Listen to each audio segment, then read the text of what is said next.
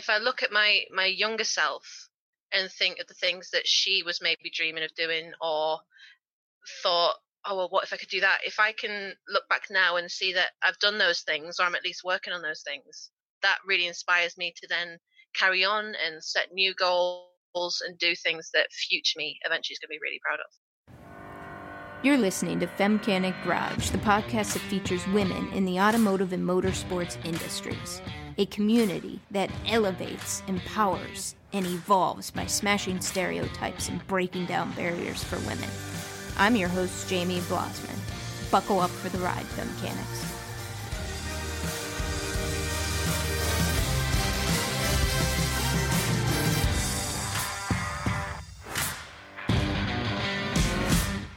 Femcanics, I want to hear from you and get your feedback. I want to know what you like or don't like about the podcast. You can leave a message by calling 614 636 2240. Again, it's 614 636 2240. Leave me a message, and who knows, you might hear yourself on the podcast. Katie Chandler is in the driver's seat today. She is a full time panel beater at a BMW shop in the UK.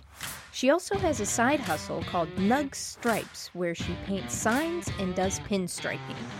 Katie is also a 2020 World Skills UK National Qualifier. Buckle up and enjoy the show.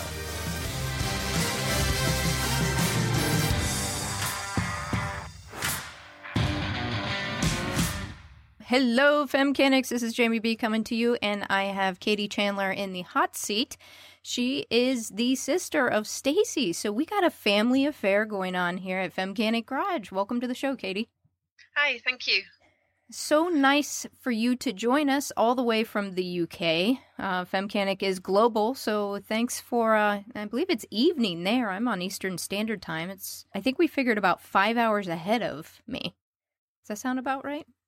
Yeah, it's at six o'clock in the uh, evening. Wow, crazy, crazy, crazy. I normally do evening recordings, so between, geez, seven thirty and nine p.m. Eastern Standard Time. But uh, I didn't think it'd be real nice to have you uh, doing an interview at like one a.m. in the morning for you. So. I went out and did the unglorified mowing the lawn and then came in and here we are sitting down having an interview. yeah. Yeah, it's exciting. So I tell you what, why don't we jump in? Uh, I always find it fascinating to ask my guests what got you started in the automotive industry. I think, in in truth, me and Stacy were just born into it somehow. It it didn't fully come through until we were older that it was like a career path for us. But ever since we were kids, we've always always been interested in building stuff and fixing things like because we had endless amounts of toys at home um like i mean bikes bmxs mountain boards everything. And my dad if we got a puncture or the chain came off and stuff like that we'd always be like and i mean we're young so we'd be like oh dad can you fix this? But he would always make us kind of do it with him.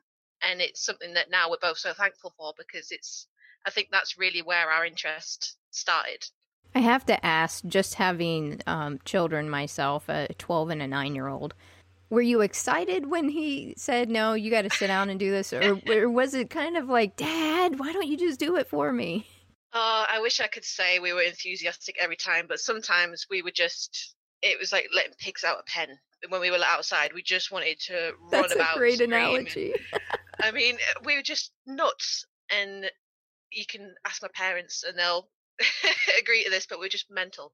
So if he was like, no, you got to sit still for a minute and you got to listen, and uh, yeah, I must admit, a lot of the time it was kind of like, oh, but it's sunny and I need to get out and whatever else. But looking back, yeah, we're both really thankful for that. I tell you what, hearing this now um, as a parent, uh, sometimes you feel like you're pulling teeth, and it's it's nice to know somewhere along the way maybe they'll appreciate these things that we have them do. So from a young age, now Stacy had mentioned that your dad's in the industry as well, correct? Uh, he did for a little bit. He worked with my uncle, who's got his own garage. Um, and he worked with him for a little while. But by trade, my dad's he was a butcher. He was a he worked in a slaughterhouse. He's done and a farm. So basically, anything to do with like the the meat industry, he can take a, a pig from you know. He's got a saying, and I always forget it. I think it's from field to plate, something like that. And but yeah, he's a farmer really by trade and butcher and all of that. My family, my grandfather's generation, they were all farmers. And what I've learned about farmers is you can't be a farmer and not also know mechanical work. they kind of yes. go hand in hand, right? Yeah, exactly, yeah. Outstanding. So it's interesting because Stacy does the mechanical stuff and mm-hmm. you didn't go down the mechanical path. What path did you go down? I had a, a bit more of a, a zigzaggy path than what Stacy did because I did. Obviously, I saw her go into um, mechanics, and I thought, "Oh, cool." And when I first started, I was adamant I didn't want to work for a big company, and at that time, I, I wanted to do mechanics. Um, I wasn't actually even looking at being a panel beater. In truth, I didn't know that job was still a thing. I thought panel beating was a, a kind of dying or a dead trade and only really in like restoration work. Can you explain to the listeners what that is exactly? I I, I don't want to assume folks know what that means. Oh, panel beating. Correct. Yeah. It, it's literally beating a panel into shape, right? yeah, panel beating is it's always a funny one. If I if I you know when you go to the doctors and they ask all of them questions like what's your job, they're always like, um, can you explain? but it I work in insurance repairs, but it's any kind of um, bodywork repair, or sometimes I do mechanical as well, like suspension, um, kind of like light vehicle stuff. Um, but it's to do with replacing um, permanent and non-permanent panels on cars. So I'll be taking new doors on and off and stripping them out and putting them back together again, or putting a new quarter panel on, welding them on, or bonding a rivet, which is quite a new technique that because I work for BMW, that's actually their sole technique. So I do a lot of bond and rivet. But yeah, pretty much anything to do with cosmetics and repair of cars, that's what I do. See, when I when I hear panel beating, it sounds like a great stress reliever. it, it really sounds is. like therapy. like like there should be classes for that for you know, I can see it now, Katie, where you're hosting a women's only class and it's letting them shape panels and get frustration out. I mean, it's like therapy. Yeah, using sledgehammers to whack out damage is is a lot of fun. It's like a win-win. It really is, and it's it's great creatively as well. So frustration wise, if you if you just have one of them days, someone says like my mentor's been really good with this in that if we've got big repairs in and I'm working with him, he'll give me the hammer first and say, right, have a go at bashing that out and you'll be whacking away for 10 minutes and it's just it's brilliant. But then you've got the filler side of it as well which is almost therapeutic because it's it's annoying at first but once you get used to it and you kind of get the swing of it blocking the shape and when you get it just right it's really really satisfying. Mm, it, it sounds very satisfying seeing that finished product. So yeah. how did you, you started discussing this kind of zigzaggy path and yes. you started going yeah. into me- the mechanical route and i'm trying to time block this. When did you actually start working in the industry? Like how old were you? I was uh i was still in secondary school. I was doing my gcse's so i've been maybe 15 16 i got a where i grew up's a little it's a technically a city but it's just it's tiny um, and there's a, two brothers that own a, a garage there called Gills Auto Services. And my dad used that garage for years and years and years. And they advertised on Facebook that they wanted a Saturday lad to come in and, you know, sweep up and stuff like that.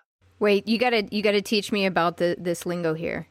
What did you refer to that position as? Oh, so, sorry, Saturday lad. Lad as as in a boy. They want just kind of like a part-time worker, just for a couple of hours, come in, sweep up, um, go and get the breakfast butties on a Saturday, stuff like that. So it, it's they called it a Saturday lad. Saturday lad, yeah. That's awesome. sorry. I, am sorry, I don't mean to interrupt you. I'm I'm just no, no. learning some of this lingo, and and I I work with the Belron folks at Safelite, and they're in the UK as well. And there's certain things in Safelite that I'm very privy to the like the the nuances in language, but some of these are new for me. So I apologize for interrupting, but I'm like, oh, that sounds interesting. Yeah, no, of course.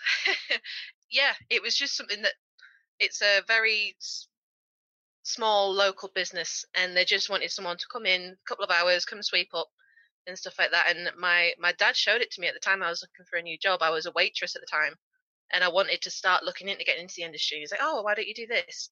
So we went in, and I says, uh, "Well, I know you're asking for a lad, but would you mind a, a Saturday lass?" And they took me on. Yeah, that that week. They're like, "Yeah, no worries." So I went in. I actually went in on a Wednesday night as well after school, um, and I bullied them somewhat rotten with questions. Every time they'd be doing something, I'd be like, "Oh, what's this?" or "Why are you doing that?" or "Can I help with this?" or whatever else. And uh, yeah, they definitely uh, didn't quite know what they were signing up for when they hired me to come in and uh, sweep That's up. outstanding. So you're about 16 years old when you took this on. You going to school full time and doing this part time. yes, Yeah. Now, how long were you there with that company? I was there for about a year, I want to say, and then I started my because I, I I bullied them really to give me an apprenticeship because I wanted to work there. I was dead happy, and I got along with the two lads very well. I still do. When I need to take my car for an MOT, I'll bring it back, and I'll um because I bought it from them, my Polo, and uh, bullied them for that as well. but I go back every year and have a catch up. But yeah, they they didn't quite they weren't quite ready for an apprentice. From then, I broadened my search um, and just looked at the motor trade. So I looked at like I didn't actually know there was any panel beating jobs around. It just happened to pop up on Google, um, and I started looking into uh, like body shops and painting and stuff like that. And yeah, just happened to apply for the right one, and luckily got in.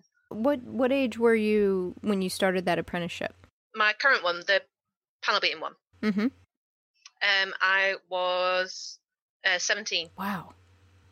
I, I mean, I'm just processing that because here in the States, a lot of folks don't really get into it to college and stuff till they may take like pre college courses, but wow, that's awesome.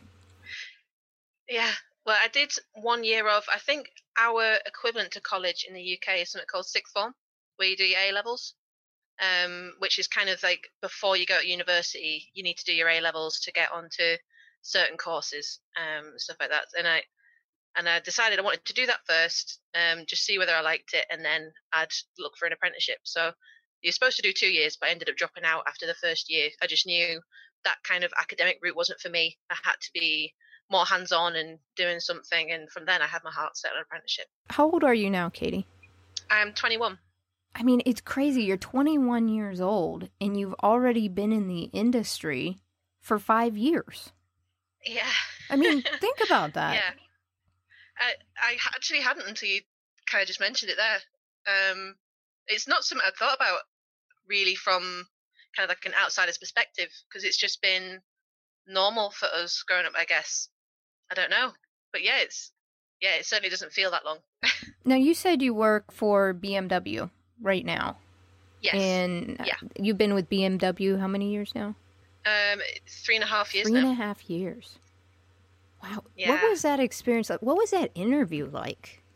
I imagine th- that you had to go through some process in order to be brought on. Yeah, I had not been so scared for an interview in my life because it just felt so official. I mean, it was it's this massive building at the main dealership, and um, you know, I'm not used to being very smartly dressed, so I already felt out my comfort zone. And then I'm walking into this big fancy showroom, and there's very very smartly dressed people, and uh, I'm just kind of like, I'm here to see so and so for an interview, and I felt so out of my depth.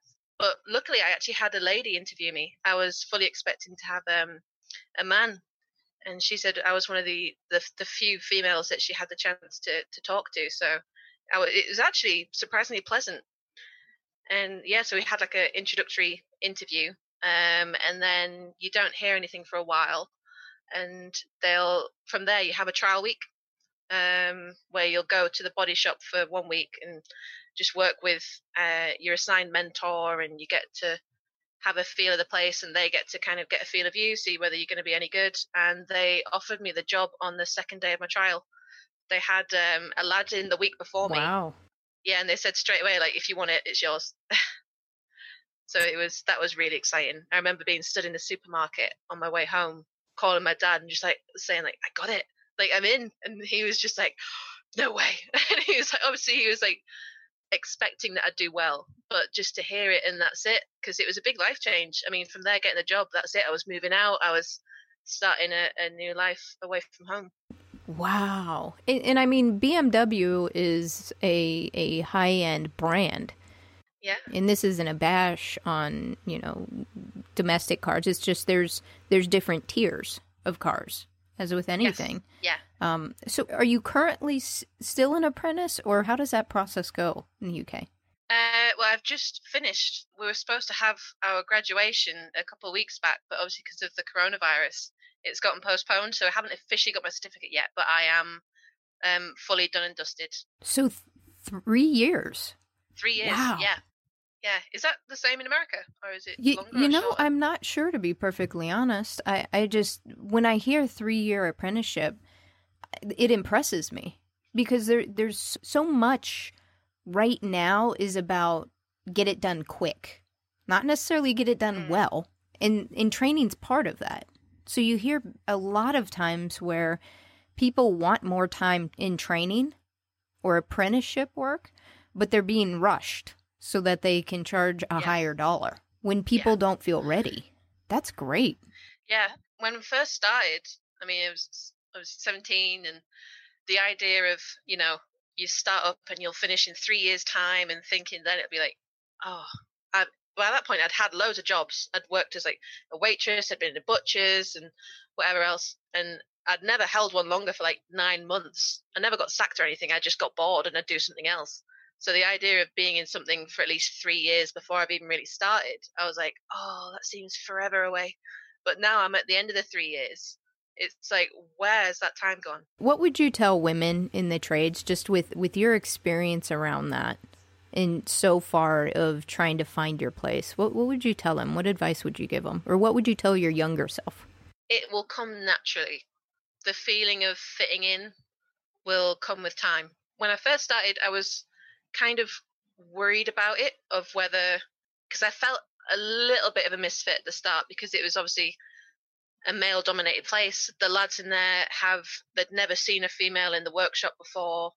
Um, and it was new for all of us. And obviously, there was lots of questions going around. I was sat thinking, can are these questions going to be around my entire career? Like, is this going to be just repetition of yes, I like cars, and you know, I got the job the same as anybody else. I didn't do anything special. Can you share some of those questions, Katie? Just to, I think those types of questions will help people connect. What kind of questions are you referring to? Oh, when I first started, there was there's all sorts, and a lot of the time, I know it's from people just being they're trying to be polite and nice and start conversations, but they'll start with things like, "So, so how did you get into the motor industry then, or how come you're interested in cars?" Like there'd be some special reason different to their own, as in, you know, I just like cars. I've always had an interest, and it was that came up a lot of like, "Why are you here?" Like, surely there's something different. Surely there's something, um, you know, unusual about you. But it's like, really, no. I just, I just like cars. That's it. I have done for a very long time. Um, and it just kind of felt like sometimes I would always be answering those questions. But the the longer I was there and they got to see me work and see that actually I was just the same as them, it just it comes with time. The confidence and the feeling of settling in will come with. How time. did you cope with all those? Were there times where you were just annoyed with it? And was everyone trying to start a conversation? Or were some people rude? Or what was your experience? it was a, it was a very mixed bag to be honest in in a good way too because my mentor and what we we have so like the the panel team and the painters and then we have like a body shop uh, like a workshop controller um he looks over everybody makes sure everyone's doing the job and um workshop controller and my mentor never ever checked me different from day one i'm so thankful for that even now if i get daft questions or stuff like that i will speak to them because i know they don't see me any different. They never have checked me any different. But other lads, I think the older lads were polite, polite enough, obviously because they've got old school manners and you know, talk to women, they'd try their best not to swear and they'd pull anyone else up if they swore and stuff like that. But there's um yeah, some people were definitely more quiet to start with until they actually got to to know me and see me work because obviously they don't know and I hate to say it because it's obviously not how I see it, but they don't know how I'm going to react to workshop banter and stuff like that. And I think that's a lot of what their where their apprehension came from. But generally, everybody was really nice. I never had anybody kind of tell me right off the bat, "Oh, you shouldn't be here" or whatever else. Everyone was just kind of everyone just dubious. They're like, "Okay, I'll wait out a few weeks, see what she does." But yeah, I'm I'm good mates with all of them in there now. I don't have an issue with any of the lads I work with. And that's outstanding. How did you? I guess that initial period when they're just kind of waiting and seeing. What did you do? How did you handle that situation? I tried my best just to keep my head down. I kind of let it sounds so silly, but I kind of let them come to me. I didn't want to like force myself on them and be like, "Oh, hi, I'm Katie, and I'm here to do this, this, this," because I knew it was as alien for them as it was for me. So I just kept my head down, and I knew if I did good work and I could prove to myself and to them that I'm more than capable of doing it and whatever else, and then they would eventually get used to me. And yeah, they're all definitely more than used to me now. They, uh, I have a good laugh with everybody at work, and I feel really lucky for that. I mean, you you really are blessed, my friend. And it, this sounds like yeah. it's it is and has been an amazing experience, a positive experience. Oh yeah. Kudos to you. I in listeners, this tells you the type of person Katie is.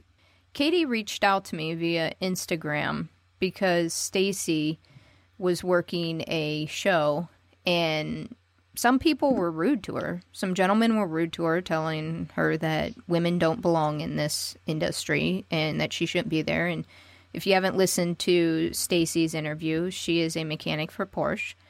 And she was kind of down in the dumps and discouraged. And you actually reached out to me on Instagram, and all you asked of me was to message her on Instagram. Just some words of encouragement.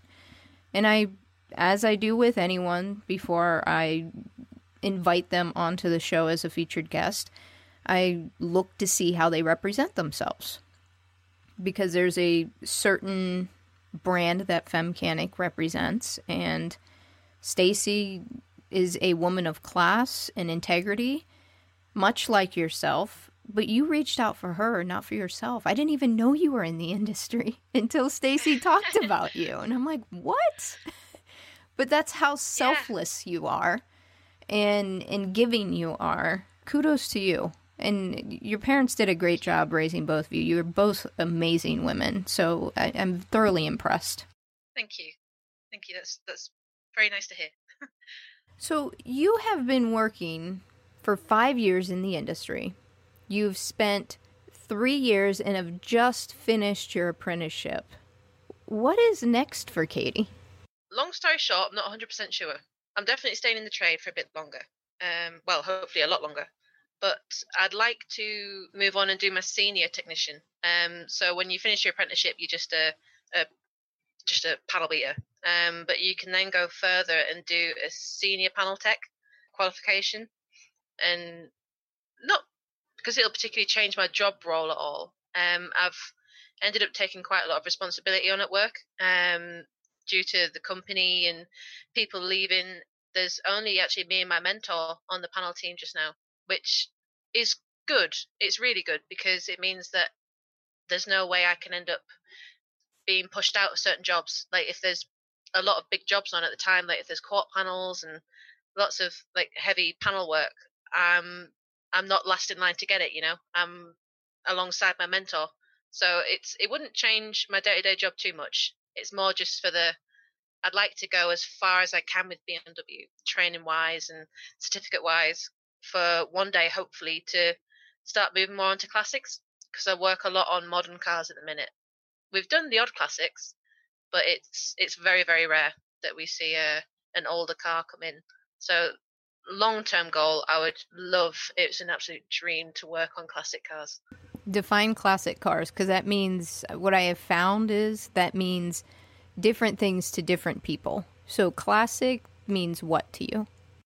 to me, it means anything older than probably the 90s. I know 90s is probably more retro to some people's eyes, but anything that you wouldn't class as a modern car, i.e., it's got all technology, like just, I mean, the, the dream era is probably talking uh, 50s, 60s, 70s cars. Ooh, um, now we're talking.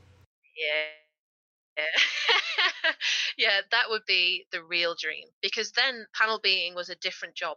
Today, it's a lot of the old fellas like to call it we're just panel fitters. We're not panel beaters because we don't actively have the knowledge to make the panels. We're just fitting them, they get ordered, we slap them on, and then job's done. I would love to learn and train properly in traditional panel beating, uh, like using using an English wheel and making panels from scratch. That is a big goal of mine. That at some point in my life, I will definitely get to do. Oh, that sounds interesting. I owned a 1959 Triumph, and oh, yeah, really? yeah, I, I don't own it anymore. I had too many projects, so I ended up selling it. And that little roadster was so cool. But yeah. when talking to the body man, there was um, some panels that I thought needed to be replaced, and one I would have had to order them from the UK and have it shipped here to the US. But two, what he said is with those old panels, they were literally built exactly the way that you're talking about. These weren't stamped by a machine. Mm. And yeah. He's he educated me around it where he's like don't replace this panel cuz fitting it could be a nightmare. You're better off to repair the small section than to get a whole new yeah. panel. Mm. And it comes down to how each one was made. And that, that was yeah. a neat little car. Yeah, that's it. There's just older cars, full stop, and more fun. I was adamant when I was younger that I was going to have a, a classic car as my first car. I, I, remember telling my parents and then being like, okay. And they were kind of like, you do realize how much they cost. and they they raised us on the idea of you can have anything you want as long as you pay for it. So me and my sister have both been like working since we were young. I think I was like 13 when I had my first like summer job, and that was to get like phones or whatever we wanted. We could have it as long as we worked for it. And Great value. Go mom, dad. I agree with that. it definitely taught us the value of money because it didn't actually end up getting spent all that much on phones and stuff like that. I mean, a lot of because at the time I was saving for my car, I was a waitress, so I'd get my tips, and each time I got tips, which was like every day, I'd be putting like a couple of quid in my tin, and I'd I was so obsessed with it when I was younger. I had a tin, you know, like the money tins with the slots at the top that you can't open. It's supposed to be like an X amount in the in the tin when you finished. I had one of those, and I'd put pictures my of my dream first car, which was a Mark II Volkswagen uh, Volkswagen Caddy pickup. That is awesome. and I was just obsessed. I mean, I printed out pictures and I'd found a nice wallpaper that I liked and I'd decorated this tin and I'd even laid out like little sticky notes on the tin saying like, okay, the car's going to cost me X amount of money, and then the insurance is going to cost me X amount of money, and then taxing it, and my first tank of fuel, and any spare bits that I might need, and the first MOT, and I was obsessed. Um, and I started saving up for my car from when I was about 14 because I knew I had a lot of ground to cover money wise. And I actually found my first car, which is my still my daily car now, which is a 1993 Volkswagen Polo, a little three door coupe. And that was actually at Gills, so where I got the first like the Saturday lad job. Um, they had it, and they they were keeping it for one of their sons for when they got older. And I, I remember the first time we saw it and looking around it and thinking, "Oh, that's cool that's really cool. I've not seen many of these and whatever else. And yeah, over when it came to me um, doing my lessons and because I was doing my driving lessons uh, whilst I was there, and I was I kept on kind of nudging it and suggesting to them like, how much would you want for that and all this, and I yeah, I ended up getting it from them, and that's the car that I restored uh, last year, and I just love it so much. You you can't compare the the feeling of driving and owning a classic car to any modern car. It's just no. a whole different ball game. It is. In, in there there are pros and cons to new cars and classic cars, but it's it's a relationship that you have with the car that you Oh, you for don't sure. mind fixing it. Yeah. You know what I mean? Like it's like one of those things that it's just yeah. yeah, I I completely understand. Now, so we had this conversation in the pre-interview, and Stacy brought it up a, a little bit, but this whole concept of the English in tea. So Yes. I told you, I'm like, I'm gonna have you educate us Americans on tea. so let, let's talk a little bit about that. I know that is not industry related. Or is it? Because if Yeah. you go to the UK, I understand that in the waiting rooms, probably there's tea. Uh, oh, Whereas yeah, here, yeah. there's coffee. So educate this American on good quality tea. What do I look for? What are good brands? What do you put in it? Well, okay. So this is tea is just a life thing in the UK. It's not necessarily to any industry. If if you go into any household in the UK or any business, you'll be able to get a good cup of tea. And for for me, I was raised in Yorkshire, which is a county in England. Kind of like I'm, I'm guessing how America has its states. We have like our different counties, and Yorkshire tea obviously is from its um, name place, Yorkshire. So we are very passionate about how you're supposed to have your tea. There is definitely a right and a wrong way, because there are there are other brands of tea that which we, we won't name, um, because they're just they're not worth the water that they're putting. It's They're not worthy. Yorkshire tea. No, it's it's dishwater. It's it's just not got the tea flavor at all. Um, or that, or you have to use three tea bags per mug to, to get any sort of tea. I, I'm chuckling, Katie, because my, my partner is Puerto Rican, and Puerto Ah. Rican in their coffee is is equivalent to English folks in their tea.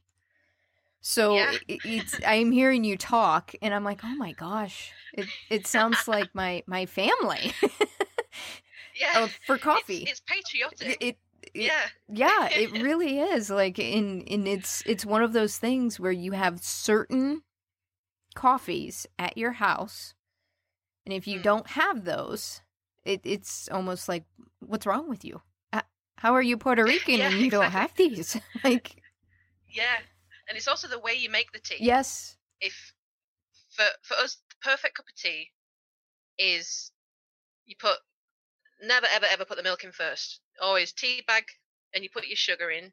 Usually one or two. If you go more than two, you're just like drinking sugar water. So you between one and two sugars, pop your tea bag in, put your hot water in, and you let it just sit for a minute, and then you pop your milk in. But a lot of people put far too much milk in. You've got to have a real nice strong colour on your tea. That's that's the best. Or if you've got a flask, um, like a thermos flask, um, something we always used to do when we were following rallies when we were kids. Part of the the excitement of like the dinner time was flask tea because it had been sat in there with the tea bags in for hours, and it was just so strong. It almost left like a, a bitter taste in your mouth, but it's just oh, it's amazing. so i have to ask about the milk like Mm. when i think milk can mean many different things when you say milk like are you talking about like whole milk skim milk evaporated milk Um, I- I think it depends on where you grew up and kind of what uh, money situation your whole, your household had. I think if you were, for whatever reason, we always had semi-skim milk when we were kids, and I still carry that through now. Like, um, I'm not even sure whether there's that much of a difference between whole milk and uh, semi-skimmed milk. Um, but for me, I use semi-skimmed. I'm not sure how whole milk would taste. Maybe I need to try that. interesting But yeah, cow's milk traditionally. okay and do you uh is the milk do you heat up the milk separately and pour it in Uh, no, not usually. Just pop it straight in from the fridge. interesting okay that makes it usually j- just just hot enough that it's you know a nice hot drink, but not quite. It's not quite cool. right If you're not going to burn yourself Yeah, it cools it down just enough so you're not burning yourself yeah, just a little bit. wow so the the brand name of the tea is uh, Yorkshire tea. it- it's just that simple, Yorkshire tea. So Yeah, I think what I'm gonna have to do is I'm probably gonna have to go on Amazon or something and and buy this tea. But what what I may have you do if you're open to it is maybe send me a link to the specific one that you're talking about so that I can see and make sure that I find the right one to order. Yeah, of course. I, I can even send if you like. They they have a fancy Yorkshire tea, and they call it Yorkshire Gold. Oh, really? Now that that is a treat. That is a very very nice tea. Not they're not massively different in taste, but I just think it's it just tastes a bit stronger. It's more what you'd want from a tea. So if you like, I can send you some a link to some Yorkshire I Gold. I would love that. And and you know what I'm going to do? I am going to get it and I'm going to take pictures of my partner and I Yeah. having tea together. Great stuff. I look forward to seeing it. And I it. will post it on Instagram and I will tag both you and your sister and say I'm giving homage to my my UK peeps. Fantastic. I'm I'm excited to try this. You know what what blows me away is and maybe other people do, but for me I've never thought to put milk in my tea. I've Really? never put it- it's literally tea bag water. I, I mean, maybe some sugar, but or we actually put honey in it. We don't use sugar, we put honey in it. Oh, that's fancy. Uh, We're fancy. my partner puts honey in her coffee. But yeah, see, I'm excited. I'll have to try this because I'm not a coffee drinker. Now, is Yorkshire tea caffeine free or does it have caffeine? Uh, it has a little bit of caffeine in. Okay. You can get you can get decaf. No, no, no. What's the point? I, I don't. I like thinking. I don't understand the point of that. No, I agree.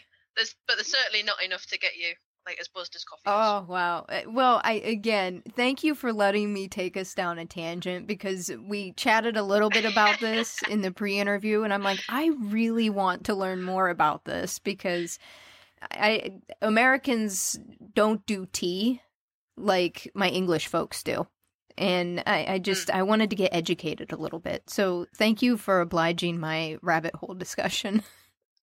No, no worries. It's one of them things that it's just you can't beat a cup of tea. Yes, any pretty much ninety percent of British people will say the same. You just can't beat a cup of tea. Any situation. Love it. Yeah. Well, Stacy, er, Stacy, goodness, we've been talking about your sister, Katie, and I'm like, goodness, Katie, I think we're ready to launch into the red line round. Are you ready? Yeah, sure. All right. Number one, who or what has been your inspiration throughout your journey in the industry?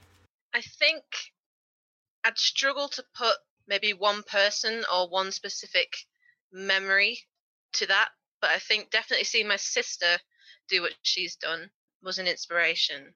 And also kind of I'm not sure if this makes sense, but if I look at my my younger self and think of the things that she was maybe dreaming of doing or thought oh well what if i could do that if i can look back now and see that i've done those things or i'm at least working on those things that really inspires me to then carry on and set new goals and do things that future me eventually is going to be really proud of I love that response, Katie. And and I'll tell you why I love that response so much. There is nothing wrong with giving shout outs to people that inspire you and have helped you. Love it, totally get it. But what I love so much about that response is reminding women out there that there is absolutely nothing wrong there's nothing conceited, nothing selfish about you being your own inspiration. And I think it's sure awesome. And I think it's a great reminder Yeah. for us women. that's it because it's not at all to come across big-headed but surely everyone has that moment of reflection where they can look back and say you know what i'm doing things right now that i dreamt i could do when i was 16 and watching the lads use the spanners i'm the one behind the spanner now and that's seeing that progression if you really look back that's i think that's what that's more powerful than any instagram post for inspiration or anything like that if you can actually see yourself doing it that's limitless power Absolutely. And what a great reminder. Ladies, pause and reflect. It's easy to get caught up in the everyday and what needs done next. I'm totally guilty of this, and my partner does a great Mhm. job of slowing me down and saying, "James, stop. Look at how far you've Yeah. come." And we what a great reminder for everyone. Pause and just reflect, and it's okay to pat yourself on the back. Yeah. Yeah. I think you have to sometimes. Give yourself some credit, you know? Absolutely. I love it, Katie. Where do you go or what resources do you use when you want to learn something new or you get stuck on a job? Um, at work, first protocol is usually my mentor or some of the older lads that are in the body shop. Um, if I've got a question, you can pretty much guarantee they've got an answer to it from many years of experience. But if I'm like tinkering about at home, like with my painting and stuff like that, or if I want to learn something different, I will usually YouTube. I, I, I like YouTube a lot. And you know what? Pinterest. I spend far too much time on Pinterest. Man, I've been addicted to Pinterest lately. And next thing I know, like I'll look down, I'm like, oh my god, that's really cool, and I'll like pin it, and then it like shows Yeah. you another one, and then next thing I know, I look at the time, I'm like, 45 minutes.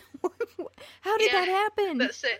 And you've been looking at DIY loo roll holders or something Right. stuff like that. You know what I mean? Right. Oh my, that's great. So, Katie, what excites you most about what you do? Hmm. I think probably the whole seeing the process. If I get to do a job, like a big job, especially from start to finish, where you'll get it in and it's had a real bad, for example, if it's been hit at the back really bad and it needs to go on the jig and it needs lots of new panels and welding and all the fun stuff. If I get to do a job like that from start to finish and I can look at the progression of it, that's definitely one of my like favorite parts because it's just when you yeah when you finish it and you look at it it's all done and you you almost can't tell that it's been worked on it's just kind of like huh well would you look at that did that with my own two hands kind of thing it's it's just a nice little moment of yeah that's cool Absolutely. What is a personal habit or practice that has helped you significantly in the industry when you feel stuck, unsupported, or just discouraged? Personal practice. i think i'd have to say probably my drive to and from work and just what i do in that time if i've had a real naff day at work or even if i had a really good day at work i will put my like I'll plug, plug my phone in and I'll put Spotify on and I'll just sing like at the top of my lungs. And even like at work, if there's a great song on the radio, I'll do my best to. I won't sing quite as loud because they'll all take the piss, but I will sit in my little corner. or try and like sneakily do like a little bit of a dance or something like that, just to get that energy out. You know, when it's kind of built up, you just need to step away from it for a minute or just think about something else to clear your head for a bit. Yeah, I'll usually try and do a little bit of a, a sing or a, a dance or something like that. I, I'm I'm sitting here laughing on mute. I didn't want to interrupt you, but I, I just got this visual of you, Katie, where where we pull up to a stop sign, we're next to each other, and I look over, and you're just jamming in your car, s- singing at the top of your lungs with the with the window down, and it just makes my day. And I don't know if anyone if that's ever happened to anyone where you're driving, you see someone just Oh. jamming. And you could be having kind of a crummy day, but you see them and just they're completely happy, and you can't help but smile like, dang, that's awesome. Yeah, yeah. I can't tell you how many times there's a little roundabout my way home from work, and there's a fella I used to work with, and he's every now and again I'll see him in his van. And there's this one time it was summer, so I had my window down, and I was, I just wasn't aware that I was sat in this queue of traffic, and I was singing my little heart out. And next thing I know, someone's pipping the horn next to me. And it's this fellow I used to work with, and he's like, "You all right?" And I'm like, "Oh, yeah, I'm good." and just that embarrassment. But as soon as he was gone, that was it. Whacked right up to eleven again. And That is outstanding. Uh, You know, that's probably one of the best responses I've got to this question so far because there is something absolutely therapeutic about that. Because it's just, Yeah. you get it out, but there's something freeing. When I see someone in a car, like Yeah. just jamming, like their head's gone, and you can tell they're screaming at the top of their lungs, maybe I can hear it that there's something that I have such admiration because they don't care who's around them. Yeah. They're doing their thing, Mm. and I have so much respect for that. it's just that freedom and that silliness. I think. Think about it now. Like the amount of times during the day, like I've got a few lads at work that are just pranksters through and through. And throughout the day, like one that comes to mind, I've got a lad called Archie at our work, and he torments everyone. But it's the funniest thing. And Uh, there's like every now and again they'll just be dancing with him or running around and it's just yeah that little silliness in the day i think is is what you need to just get that stress out Absolutely. And finally, what is your parting advice to other femcanics finding their way in the skilled trades industry? if you can visualize it you can do it so if you can sit there and picture yourself doing whether I, I don't know whether there's a certain job that you're desperate to do like if you're not familiar with welding but you really want to be if you can visualize yourself doing it and practicing and getting good and still have an interest even when i don't know sometimes it's harder than you would have thought if you can really picture that and see yourself doing it then chase that. Like 100% go for it. Um just give it do you do your best. Give it 100% um and don't let any external source knock your confidence? Because at the end of the day whatever you're doing it's most likely not for them. It's not so you can prove to them you can do it so you can prove to yourself. So if there's anything that you're really wanting to do visualize it and yeah go get it done. Give it give it your all. And then crank the music and sing at the top of your lungs while you're driving. That's it. Have a little jig. Make your cup of tea and just sing whatever songs in your head and make sure everybody else around you I, can hear it yes, yes, I can see it. You have your your flask full of hot tea with your milk in it and your two sugars and singing at the top of your lungs while driving. That's just outstanding. doing the best dad dancing you have Oh yeah. yes, absolutely. Katie, where and how can people connect with you? Um, I'm on Instagram um, through my personal account, and I've got my, my little painting page, which is like my hobby. That's called Nug Stripes, named after my car. Can you spell that for us, Katie? Yeah, it's a N U G S T R I P E S. Awesome. Awesome. Katie, thank you so much for being in the driver's seat today and educating us Americans on a good cup of tea. I've thoroughly enjoyed our conversation. and your your journey is amazing. And I what I love about your story is that there's been many stories of discouragement and negativity. And not that you didn't face your challenges but it, it's also there's opportunities out there too. You just got to keep keep at it and find your place. Yeah, of course. Yeah, all right yeah. It's been a lot of fun. Thank you for having me. absolutely my pleasure I'm Katie Chandler. I'm a panel beater, and I'm a femcanic.